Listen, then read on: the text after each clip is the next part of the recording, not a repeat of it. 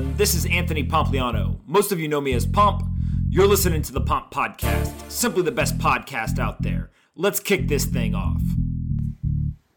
Philip Demers is a former professional marine mammal trainer at Marineland of Canada in Niagara Falls, Ontario. He is best known for his relationship with a captive walrus named Smooshi. In this conversation, Phil tells Smooshi's story. He explains the animal cruelty that happens at various entertainment facilities and highlights why animal ownership is such a big business.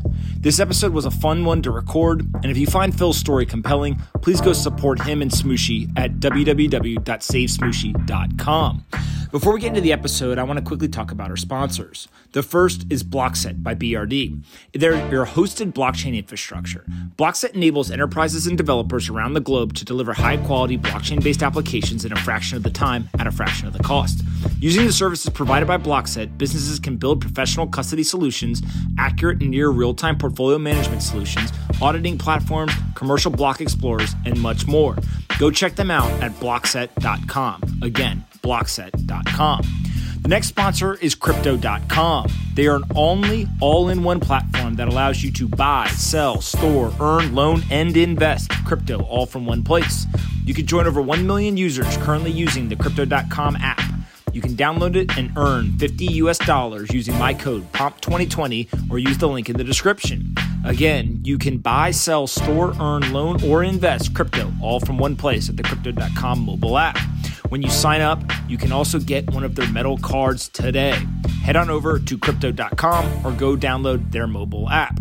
Lastly, don't forget that I write a daily letter to over 45,000 investors about business, technology, finance, and Bitcoin. I break down complex topics into easy to understand language while sharing opinions on various aspects of each industry. You can subscribe at pompletter.com. Again, pompletter.com, or go click the link in the description. All right, let's get into this episode with Phil. I hope you guys enjoy this one. Anthony Pompliano is a partner at Morgan Creek Digital. All opinions expressed by Pomp or his guests on this podcast are solely their opinions and do not reflect the opinions of Morgan Creek Digital or Morgan Creek Capital Management. You should not treat any opinion expressed by Pomp as a specific inducement to make a particular investment or follow a particular strategy, but only as an expression of his opinion. This podcast is for informational purposes only. All right, guys, bang, bang. I'm super excited about this. Got Phil here. Uh, thanks for doing this, man. Oh, my pleasure. It's uh, it's an honor to be here. So I, I'm I'm the one who's appreciative. Uh, this is a uh, going to be a little bit of a different episode because uh, we're not going to spend so much time on uh, on finance or or business related stuff. But uh, you just have a uh, a really cool story, and uh, I think that we can make some uh, some people um, you know, get excited about walruses. So uh, maybe let's start with uh, your background specifically, um, and then we'll get into kind of the fun stuff. But just like where'd you grow up, and kind of what was early life like?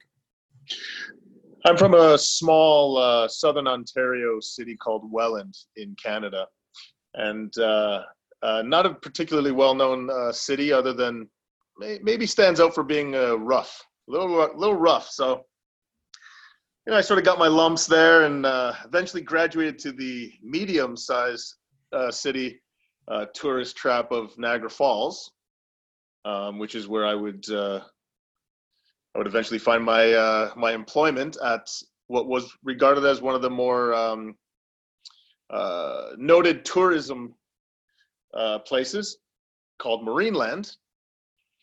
And uh, I don't know, maybe we should, if we want to back it up a little bit, I suppose I can speak to uh, what it is that led me to my employment at, at Marineland. But uh, there's really not much to say. I, I, I was sort of one of these, uh, I don't know, I guess I didn't really know what it is that I wanted to do. Some people are born and they know they want to be chiropractors. I was born and I just knew I'd like to be outside and run around and, you know, sort of be a bit of a shit disturber and whatnot. So, you know, in all of my sort of, uh, in, in my, in my lost state of being, sort of fell ass backwards into this job that's, uh, you know, back then you looked in the want ads. And so I was looking in the want ads and I found a uh, marine mammals assistant trainer's job.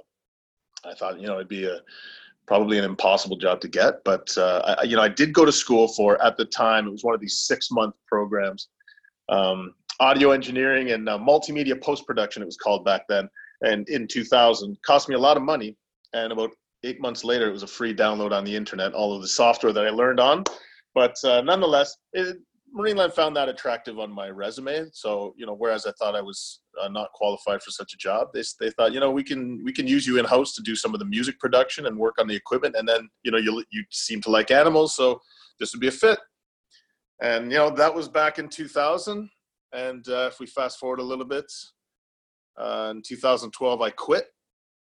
Um, you know, it was a long time to, to to work at Marineland. Of course, there's you know I did love animals, tough job to to leave, but uh, fast forward then some, and here we are, 2020, and I'm still being sued for 1.5 million dollars for plotting to steal a walrus.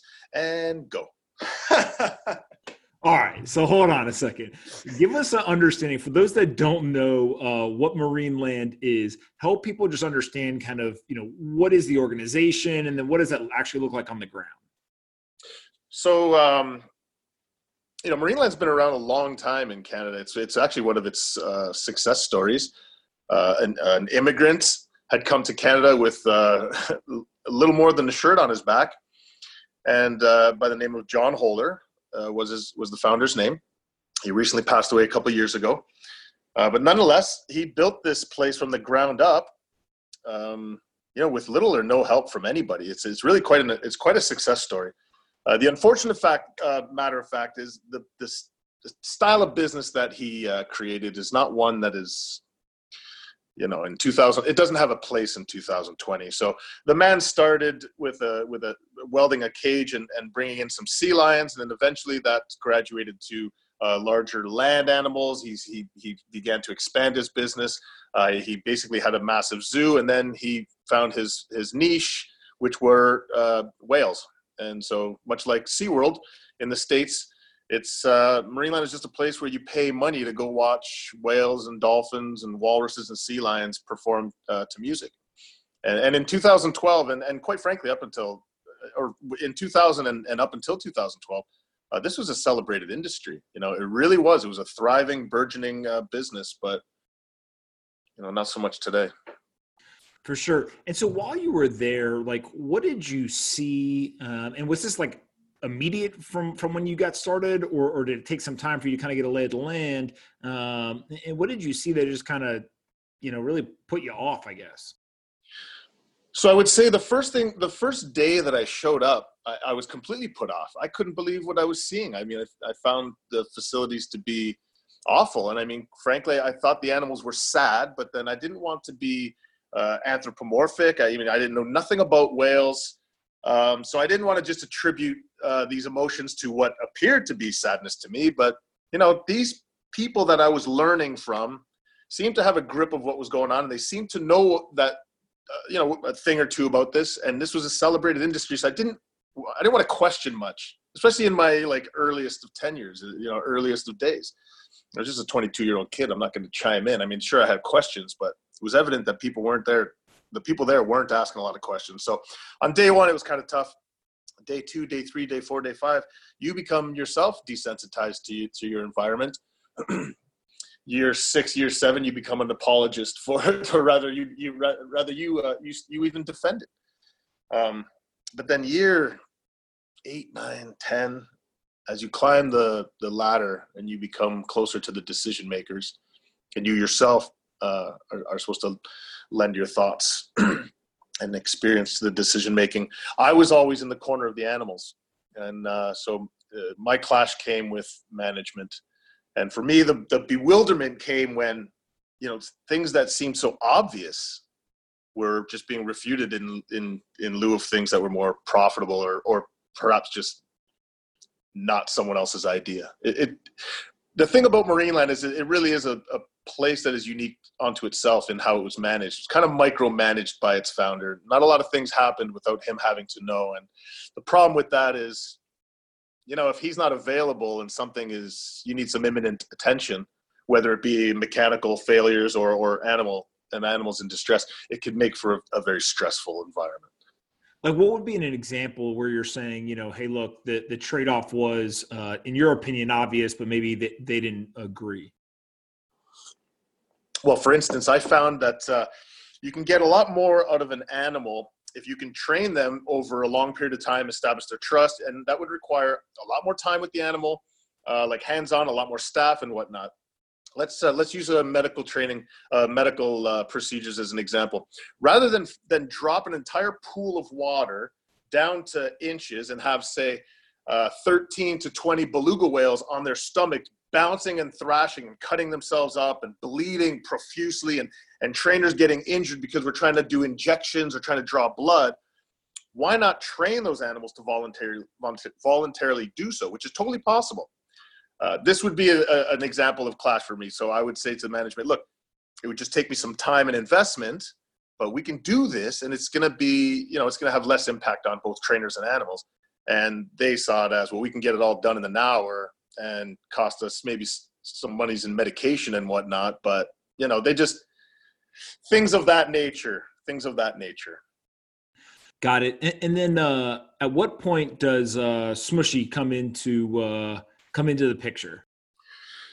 So suddenly, uh, there's rumor that we're going to get these wild walruses, and at Marineland we never had walruses before.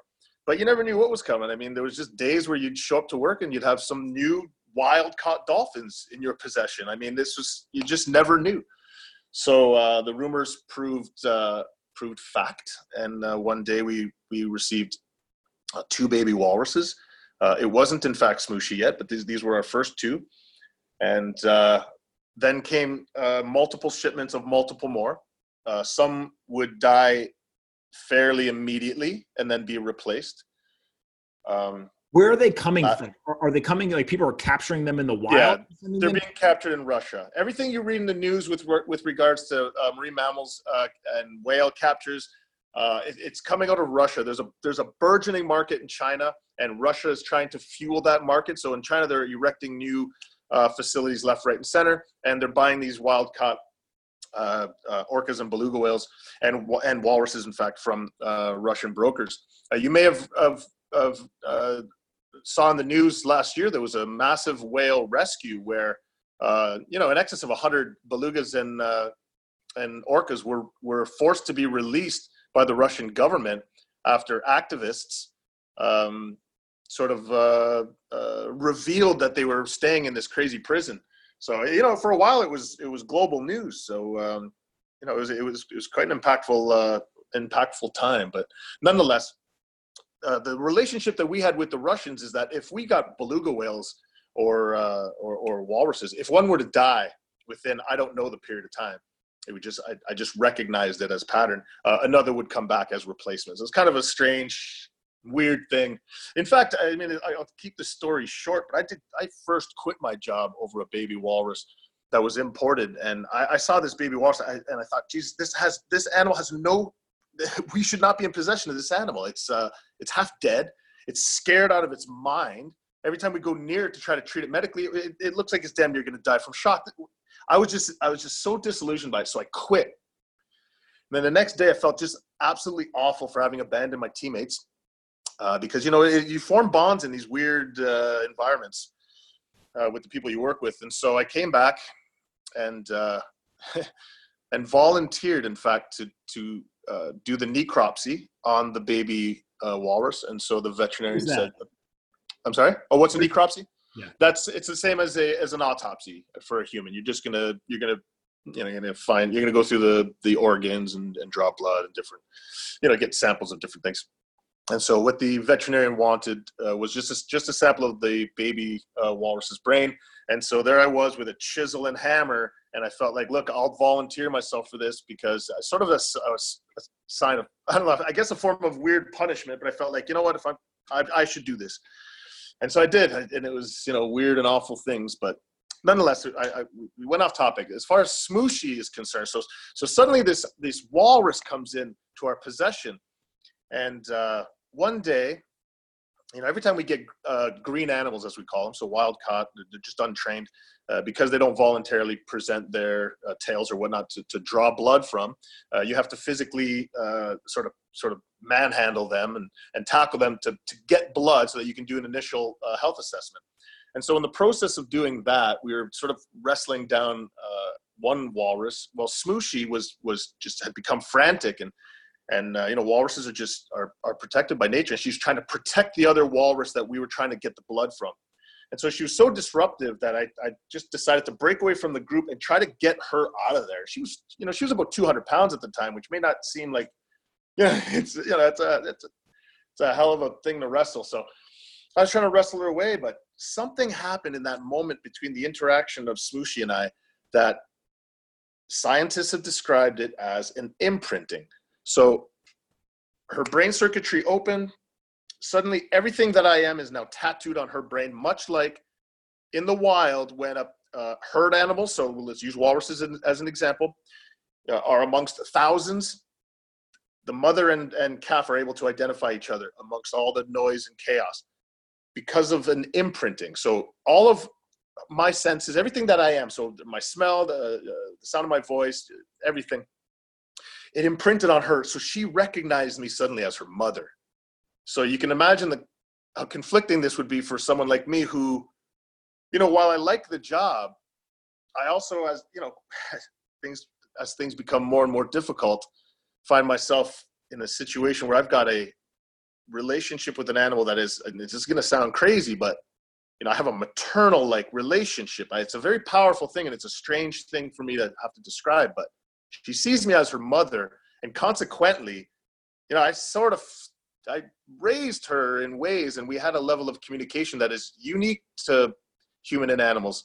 We communicate differently. She she's like uh, she's family to me. It's it's a strange thing to say, I know, but you have to understand where I'm coming from. It, explain what you mean by that, right? When people hear that, they're going to be like, "That's crazy." But like, what, like, like actually explain when you say that the way that you communicate with an animal uh, when you have that close bond, like, like what exactly does that mean? She understands my sense of humor. I've had other animals that understand me in my in sort of my mannerisms, and you know, if I elevate my voice, then they think, okay, it's like a heightened state of emotion. There's a response from an animal in Smooshi's case, she knows when I'm kidding. She knows she, just something that happens when an animal is protective of you as well. Like uh, the best, I guess, a good example would be how much do you love your dog? For those who who have dogs that are really, really, really those loyal and protective ones, they become family members. Well, in the case of Smooshi, it was more than that. She actually saw me as her mom, like a natural phenomenon just by virtue of that, it just does something. So yeah, we just have a greater level of communication and understanding. She, she we we understand each other better. I know it sounds crazy. It's nonverbal, of course. I'm not saying when she says oof oof, I'm like, see, that means mommy.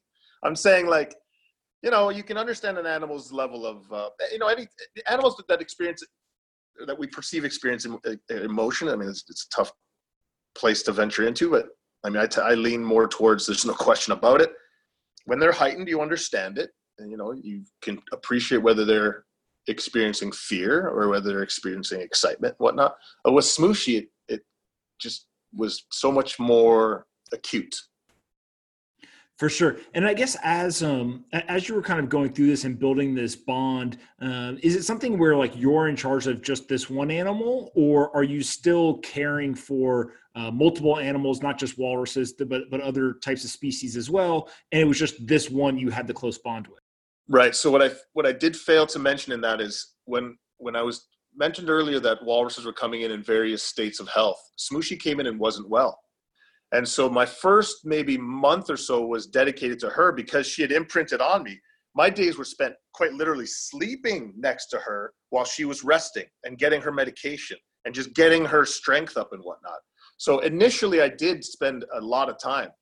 Um, but of course, I got to stretch myself a little bit thin too because I've got literally another hundred animals to work with. And you know, you work in an environment where we're already stretched thin, especially in the winter where Marineland is actually closed to the public so you know staffing re, uh, gets reduced and whatnot but uh, you know it's doesn't always go over well with the coworkers. One guy gets to sleep all day and the other one's got a scrubbed shit off bars. So i mean it is what it is. We got through it Um, is this now? Would it be fair to say, like a lot of people have probably watched uh, Tiger King, the the recent mm-hmm. Netflix documentary, and in that there's a number of scenes where uh, they have the tiger cubs, and there's a human taking care of it, and obviously that uh, tiger cub learns to recognize that human, uh, kind of understands that hey, they took care of me, and and I'll call it they're kind of friends to some degree. And as they get bigger and bigger, next thing you know, you know, you got a tiger that's 400 pounds and it's still treating this human as if,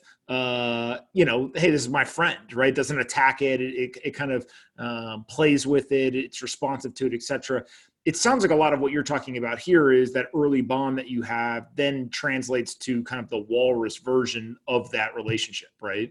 no, the difference between my relationship with Smooshi and that of an animal that a wild animal is just familiar with the language of training, which is you do good, I feed you. I mean, that's a symbiotic relationship. As long as you don't turn your back on these animals over time, it should, you know, you should keep all your limbs. But no, Smooshi, that imprint is a completely different thing. That's where if she's not literally beside me, I mean, at this moment right now, she is thinking about me. I know it sounds crazy, but she is it's a it's a level of obsession that I've never known. And now I actually was able, or rather then I was able to relate to the other animals because now I better understood what it meant for them to be torn apart from their family members and taken into captivity because I recognized the inherent fear and the thing that made animals in captivity different than those of the wild. But with Smooshi, because by virtue of being close to me in proximity, she didn't have that same sort of you know because i was i, I filled the void of that missing uh, uh, uh, mother and that bond that this world sort of became normal to her. It's a weird thing to explain but uh, yeah it's uh it's not the same uh, relationship as uh, as someone that feeds an animal or works with an animal a lot. It's uh, well beyond that. It's almost inexplicable. It's she she genuinely thinks i'm her mom yeah, that's crazy. Um, and, and so at what point uh, do you kind of get fed up uh, on the Marineland side and you're like, hey, I got to make a change here? So I was conscious enough that the relationship with Smooshi was such that if I were to leave, it was going to compromise her health. So I did my best in at least the last year or so to try to wean off her dependence uh, from me because there was a there was a dependence. But you know, we did work that off, and I was always conscious of not leaving until that was something that I was comfortable with. It's kind of you know, I was always balancing that. But then in uh, 2012, at the end of our operating season, so let's call it August, there was a there was a breakdown in the water disinfection unit. A ozone generator is what the, the machine's called. It generates ozone. And ozone, when worked in conjunction with chlorine, uh, mitigates uh, chlorine's use. You don't have to use so much. And so the idea is in conjunction, you keep your water clean. You don't have to use so much chlorine. The animals don't have the adverse effects because chlorine is, as I'm sure you can relate, you know, anytime you've ever jumped into a pool that was shocked and you didn't know, uh, you know, it can be awful so animals living in that 24 7 it's it's an awful thing. So you know we started to call the founding you know the the owner John Holer and would say listen the uh, ozone generator's broken water's gone green. Uh, we got to get something done here. I, I can't rationalize his decision making but i'll assume that you know because the season was closing it was was you know it wrapped up in september that uh, or rather in october that uh, this was something that could be put off because the park would be closed for a number of months and it could just be addressed then. The problem with that was the water had gotten so bad. I mean, it was it was, it was evident. Uh, I mean, the water had gone completely green, and I mean, we can go into the details. That you know, there there is some evidence on the internet. So I encourage everyone, as usual, to do some some research. But um, he just wasn't going to fix it. It just we couldn't get him. Uh, you know, I would see him at local Tim Hortons coffee shops, and I've got animals whose eyes are bleeding. And uh, his only answer, the answer rather, was to increase chlorine use over the months that we were closed, and uh, it was awful. It was awful. The the effects were awful. And is that a financial, so, is that a financial decision or is it being driven by something else? I'll say it's financial in addition to the fact that some people can't be told what to do. And when too many people are emphatically trying to tell someone what to do, it just, some people just elect to not do that. I can't explain why. All I know is the complacency was unjustifiable. And so, two weeks pr- prior to the following season's opening day, I said, "I ain't. I'm not. I'm not doing this. I'm not. I'm not. I'm not part of Marineland anymore. I don't go on that stage. I don't bring animals in this condition. Oh, I don't do this no more. I'm fucking done." And so I insisted on an exit uh, meeting, and uh, you know we exchanged unpleasantries and pleasantries. But I wouldn't have quit without the uh, the firm agreement that I was to remain in Smooshi's life if she needed me, which historically she had. Marineland agreed. So much so that even one week later, because after I quit Marineland's owner, after the exit uh, meeting, he very frantically dumped the water. Actually, delayed the opening of the park, but uh, he got the message when I left. Um, he called me back in to, to, treat a dolphin because a dolphin stopped eating. As soon as you change a, a wild animal or, or, captive animal's environment, they get a little bit spooked. They stop eating so uh, he had he like the owner specifically had me come in uh, to give a, a, a, dolphin Valium, and because Valium in the zoological settings, or at least with marine mammals, will stimulate appetite. And so we, we I administered the Valium, and uh, you know she she she was bouncing back. I saw Smooshi. I was certain not to let Smooshi actually see me because I, I you know I'd been gone in, in excess of a week now, and it's a pretty long time. So I didn't want to disrupt whatever progress they were having with her, but I did see her, uh, and I left but uh, it was about a month later that uh, you know I wasn't in the best place, frankly. I mean, I should emphasize that when I quit, it was also in the interest of my of my mental health. I wasn't in the best of shape either. But uh, a month later, I just decided, you know what? It's been a month now. I'm going to go see Smooshi. And when I tried to get back into the park, for some reason, the security guard wouldn't let me in. It was the strangest thing because shit, man, I was like family over there. So uh, stroke of luck, the owner's son, who's a good friend of mine, happened, to see the interaction with me and the security guard, and uh, you know he escorted me in. Well, while I was coming into the park, one of the veterinarians drove around the back, and she she you know she met up with me. So she already got, she'd been tipped off that I was there. I said, "What the hell's going on?" And she said, "You're not going to like what you what you're going to see." I said, "Let's go." So she took me to the back in what's called the warehouse or the barn and uh, took me immediately to go see Smooshi. And there she was, emaciated, uh, you know, bone dry.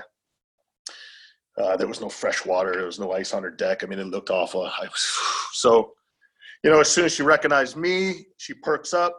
I said to the vet, imagine this. I say, go get meds. So she's running.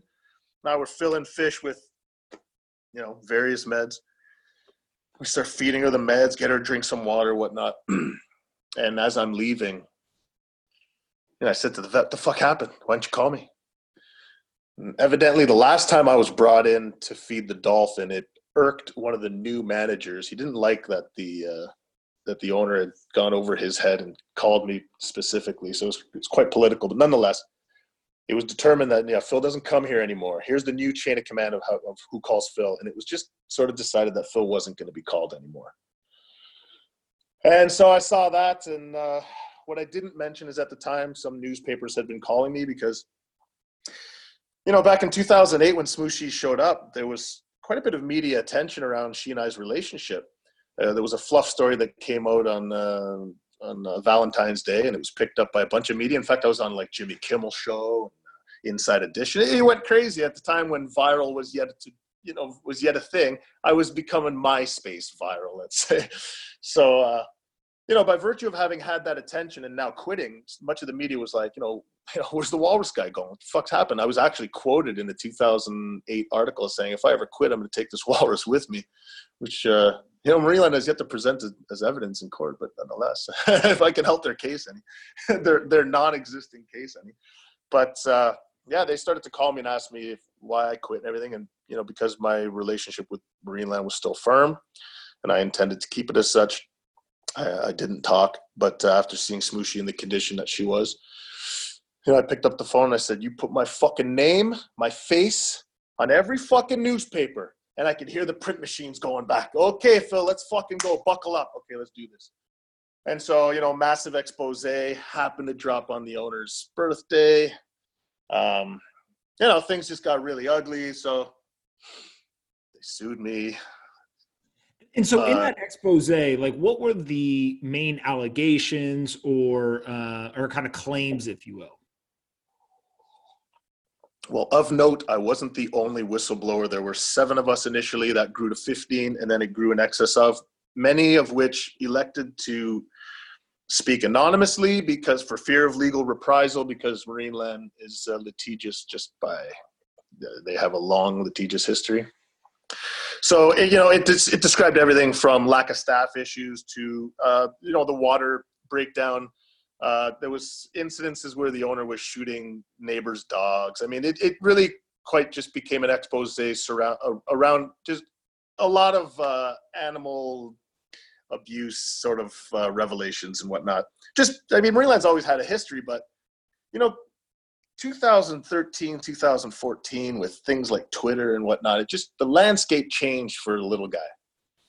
And so, whereas they were accustomed to just absolutely chopping everyone down, you know, here I am just luckily sustaining, but you know, they just they they they they employed their strong arm, their corporate strong arm, and and they sued me with a SLAPP suit. Uh, and the SLAPP suit, for those who don't who, who aren't familiar, uh, the SLAPP acronym stands for Strategic Lawsuit Against Public Participation.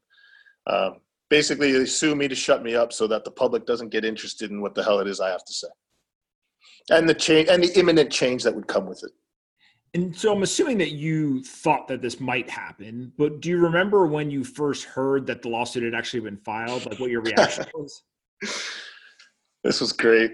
Uh, I thought it could happen, but I'd I'd had enough people in my corner, uh, naively naively telling me that well, if you're telling the truth, you can't be sued. Well, that's not necessarily true. Uh, you you you were unlikely to get a, a to get any type of verdict against you, but you could certainly be sued.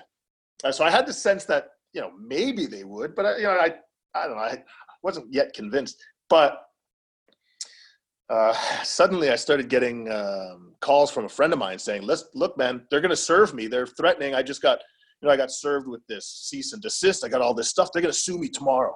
And he's calling me and telling me all this stuff. I'm like, "What? I'm like that's crazy, man."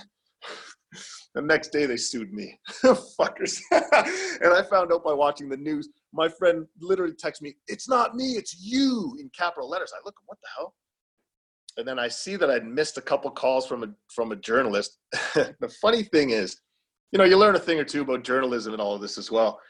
In journalism, at least back then, super corporate friendly journalism, you know, you take a lawsuit and you take a you you create all the greatest headlines from it that you can because a lawsuit is literally a legal means to defame the shit out of somebody because all you have to do is you know I sue you for anything and the newspaper could grab it, run with the headlines, and just say you know and these allegations have yet to be proven in court so corporate friendly media will take uh, will take something that's been handed to them before I'm even served. Imagine that. Take the uh, sort of take the details of it, probably tip on what on on, on what aspects to point to, and uh, they call me one time, let it ring twice, hang up. Phil was unavailable at time for comment. All they have to do is send you an email, and if you don't respond to that email within two minutes, and they do that one call with two rings, it was it was absolutely ridiculous. I found out I was being sued in the media. I was learning about it on the news. It's crazy. And so, at what point are you like, all right, I should go steal a walrus? So, the allegations of my plotting to steal a walrus uh, were in the lawsuit. I will say that they were there basically to make me look like a crazy idiot and that they could run with stupid headlines because back in maybe the 90s that would work maybe in the 80s that would let's say in the 80s that would definitely work uh, but in 2012, it just wasn't going to take. So the, the idea that I would ever have plotted to steal a walrus is absurd. But I should mention that by virtue of being sued for millions of dollars and now having sustained many years of litigation uh, through public support and, and uh, whatnot, because, you know, there's a number of campaigns here, people that, you know, you might not necessarily be an animal lover, but you might be like, you know, fuck the man. you might be like, you know what, give this, you know, keep this guy fighting because I don't know. It's nice to have a lot of support. There's certainly a lot of reasons to keep this thing going as best and as long as we can. But that lawsuit, they they fucked up. And the problem is with lawsuits is there's settlements, and uh, you know there's a good and evil aspect to this, eh, but there's also an asshole versus asshole aspect. And you know there was there was a big asshole in all this, and then there's there's me who is who might wind up being the bigger asshole because I, I'm a hard negotiator there's the only there's only one thing I want. So you can call it plotting to steal a walrus or not, but I didn't sue myself. But if they want if they want to get away from this lawsuit, there's only one way. Give me the fucking walrus. I know it sounds crazy. Give me the fucking walrus. All right, hold on, hold on. So the only way that you want to settle this is if they give you Smooshi. What the hell are you to do with the walrus? I have a place that's going to build a facility, will be ready in a matter of months, that is local, that will have two other walruses, uh, young females, so there's no uh, no concern for for aggression or or mating and whatnot. And uh, they have uh, they've declared themselves interested, and so Marineland has, I mean, the unfortunate part about lawsuits, litigation, and settlement talks is, you know, there's an element of good faith in negotiations. But let's just say uh, I can't make it easier for Marineland. So it just becomes a question. You know, Mer- Smooshi is the last surviving walrus I should mention. In the last two years, well, now now two and a little, uh, four have died. I mean, whatever is happening at Marineland right now, and and and has forever, but it's just been exacerbated. The animals are dying off very quickly. It's very concerning. Um, Marineland's conscious choice to keep Smooshi at the park is a conscious choice to keep her in a state of torture, as far as I'm concerned. And so I'm trying to make it as easy as possible for Marineland, and uh, you know, by virtue of it's going to be, it's going to, it's been costing them. And this is my emphasis to them is whereas they say something to the effect of, well, walruses are very valuable. I say, well, not a walrus is costing you tens of millions of dollars. And I can with confidence say that over the eight years I've been removed, tens of millions. And so, like, part of what I don't understand, right, is like the math and business behind all of this. So, what I mean by that is like when that walrus shows up uh, as a baby walrus uh, to Marineland, like, how much are they paying for it? And then what is the ongoing cost uh, just to feed it, shelter it, and, and kind of take care of it? So, I don't know the cost of a wild walrus. I can't even necessarily I can't even offer what wild dolphins or or belugas cost. I just I don't want to be wrong about it, and I don't. I, I just don't know. Well, but the care is on a ballpark basis. Are we talking uh, a couple thousand dollars or like half a million dollars per animal? If you had to guess. If I had to guess, I think if you're dealing with one beluga, you're in the near six figure range. But if you're dealing with multiple, then you're it may reduce the price a little bit. So, uh, you know, with Marineland, we would get like six to 12 per shipment. Uh, I think four or five times we've got them, maybe more, a couple times before I'd gotten there. Uh, and dolphins, we'd received uh, three times, if I'm not mistaken. Uh, walruses, four times, often accompanied with other shipments. Uh, so I don't know because we're talking about like combo platters. so I don't know. Um, and, and I'm but assuming that's what drives a lot of the big business in Russia and China as well, right? Is they're grabbing these uh, animals out of the oceans in the wild and then turning around and selling them for tens of thousands, if not hundreds of thousands of dollars in a market. Obviously, there's a huge profit margin there. Um, and, and, so uh, I'm assuming that they're not putting them in the equivalent of Marineland or SeaWorld in China. Maybe they are.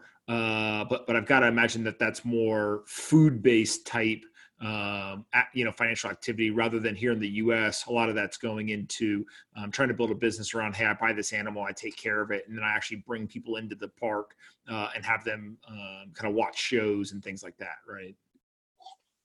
The idea, at least with Marineland, their tried tested business model, and remember, the owner uh, was very was an older man. I mean, we're talking about an old school dude who's this was his baby. So you can imagine why he wouldn't want to necessarily adopt any type of positive change or or evolve much. He almost he almost took the stance and even ramped up his purchasing of wild animals. But uh, Yeah, that just it used to be a draw at the door. If you had an orca in a pool, you were going to make a lot of money. So it was worth paying at least a lot of money in medication. You'll notice, you know, facilities in North America haven't changed, by the way. If you take a look at SeaWorld, you take a look at Marineland, and you never notice that the pool, you don't hear of new large expanses. You just never do. New ride, yes, new this, but you know, it's an old school idea with no place in 2020. If we if today we were going to start and build much like China is these facilities. I don't know that it, like imagine if we were to start from scratch. We are gonna say, hey, I've got this marvel idea. I'm gonna take that majestic animal and put it in the cage. Everyone would be like, no, that's not happening. It's just absolutely absurd. A case couldn't be made for it. And yet today, and yet these facilities are they still exist. They're all like 30 and 40 years old, but the pools haven't changed anything. So you know, they're still stuck in the idea that you fill the pools, you fill the stands, but you know, legislation is catching up to them as well. Um, Canada uh, very proudly.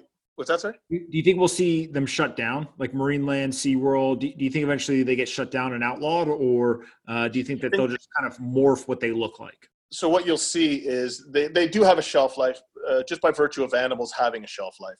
Uh, whatever whatever laws come around. So let's use in Canada, for example, uh, breeding, import, and export of whales, dolphins, and porpoises have been uh, outlawed. It's banned. It's a new law that was passed only a few months ago. Um, I'd like to thank Marineland for their help in, in helping me pass that law, by the way. Uh, and uh, so, uh, by example, uh, Marineland now has to care for their fucking animals because they can't get any more. And so, the same thing you can imagine is going to happen. I believe New York State has some laws. California has done the same. Um, I imagine maybe at the at the federal level, uh, in the states, I, I, I mean, it's all going to catch up. But you know, people vote with their dollars. That's the bottom line. And no one wants to really go to these places. If you notice, uh, these facilities are really suffering. I mean, everyone's suffering right now. But back it up even just a mere mere months ago, C, uh, CEOs are it's a rotating door at SeaWorld CEOs because no one can come up with an idea to keep these things going, and any new ideas are immediately rejected because there's just an old guard that is unbreakable with this particular business. And like you know, you mentioned Tiger King earlier because who doesn't? But you know, these these owners are really eccentric people. They just really are. It's across the board. I'm gonna say it. I'm gonna generalize the whole load of them zoo owners and aquarium owners are just some of the wackiest people I've ever come across. I have to say. So uh, you know, nothing surprises me with the way with all the you know hearing all the stories of litigation and Tiger King and everything else. It's like, yeah, exactly, of course. Yeah, it, it's uh, it's pretty crazy, man. When you start to see some of this stuff.